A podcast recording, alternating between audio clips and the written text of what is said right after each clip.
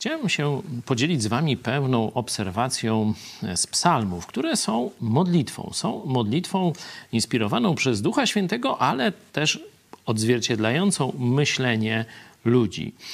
Pokażę Wam tę obserwację, a potem zachęcę Was do też wyciągania swoich wniosków. Otóż w psalmach, kiedy je tak przeglądamy jeden po drugim, bardzo często znajdziemy taką oto frazę. Pomoc moja jest od Pana, który uczynił niebo i ziemię. To jest psalm 121. Zaraz y, potem 124, y, ósmy werset. Pomoc nasza w imieniu Pana, który uczynił niebo i ziemię. Psalm 134. Niech ci błogosławi z Syjonu Pan, który sami dopowiedzcie, uczynił niebo i ziemię. Zobaczcie, ta fraza to tylko tak kilka psalmów przejrzałem, pewnie kilkadziesiąt razy ona się lub więcej powtarza w psalmach. O czym to świadczy?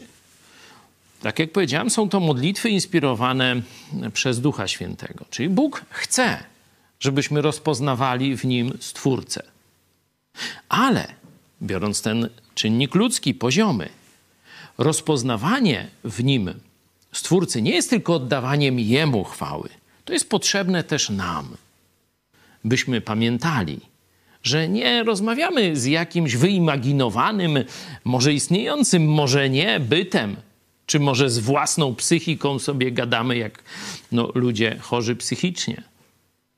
Rozmawiamy z osobą, z projektantem, ze stwórcą, z opiekunem tej potężnej, potężnego świata, wszechświata, który obserwujemy.